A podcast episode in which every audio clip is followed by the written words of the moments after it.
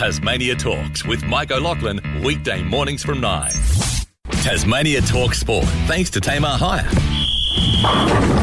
Host of the Waterboys and Win News, Mr. Brent Costello. Brent, good morning. Welcome.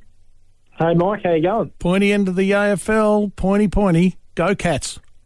Yeah, it is. Uh, a couple of sleeps away now from that uh, prelim final, of course, between uh, Geelong Melbourne on Friday night, and then we've got the other one on Saturday night, of course, the Bulldogs and Port Adelaide in Adelaide. So uh, we'll know a bit more as far as how Marcus Bontempelli is when the teams are announced tomorrow night. He might even be named, but who knows, maybe a late withdrawal too after that injury late in the game uh, on the weekend. Sounds like there's no structural damage there, which is a good thing, but um, you know, 50% of, of Bontempelli is better than nothing at all in that Bulldogs team, you'd think. So I reckon they'll do all they can to get him up, and it's a do or die clash, so it mightn't be a tomorrow. Well, there is no tomorrow for the loser, so uh, it's No. probably worth the risk to play Bontempelli if he's at least, you know, 80, 75, 80% fit, I reckon. I reckon uh, we'll that- wait and see. And I think they will.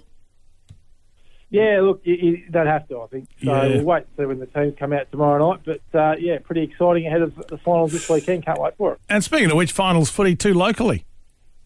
Yeah, absolutely. And uh, a significant day for the Lonnie Footy Club today because uh, they're taking uh, Cody Thorpe's report uh, to the tribunal tonight to try and get it overturned. The match review panel yesterday offered uh, Cody two games down to one with an early guilty plea. So he'll go to the tribunal tonight and challenge that and try and overturn it to allow him to play in the grand final against North Launceston on Sunday at UTAS Stadium. So we'll talk a bit more about that on Friday once we know the result. But Yeah. it's going to be a cracking grand final uh, either way because um, I think in the past we sort of had an idea of a favourite going in, but this one's a genuine 50-50 toss of the coin for me. Who's, who's going to win on the weekend, which is what you want going into a big game like that. I was going to say, that's great, isn't it? Because it really gives you an opportunity to see some great football action. Absolutely, and Sunday as well. So there's no AFL Yeah. on. So if everyone's at a loose end this weekend, make sure you get along to to UTAS Stadium. Two thirty on Sunday. The development league's on before that at eleven thirty as well. So a feast of footy on offer, uh, and and no AFL to compete with either. So make sure you get out and support some local footy. And you've got some news on indoor cricket. Yeah, doing a story tonight for the news. Actually, um, we've got the state championships this weekend. Indoor, indoor cricket was so big back in the in the eighties and nineties, um, but not so much these days. But there's a, a group, a Tasmanian group, trying to get uh, the sport back on the agenda, and they're starting that by having a state championships this weekend with players from right across the state converging on on Kingborough Sports Centre in Hobart, the cricket hub down there um, for a state championships. They really want to get Tasmania back in the national titles. We haven't been in there since I think the early 2000s, around about that mark. So, um, yeah, it's, it's good to see the sport um, try and get itself back out there again. Yeah, good call. And in cricket news, go the Canes.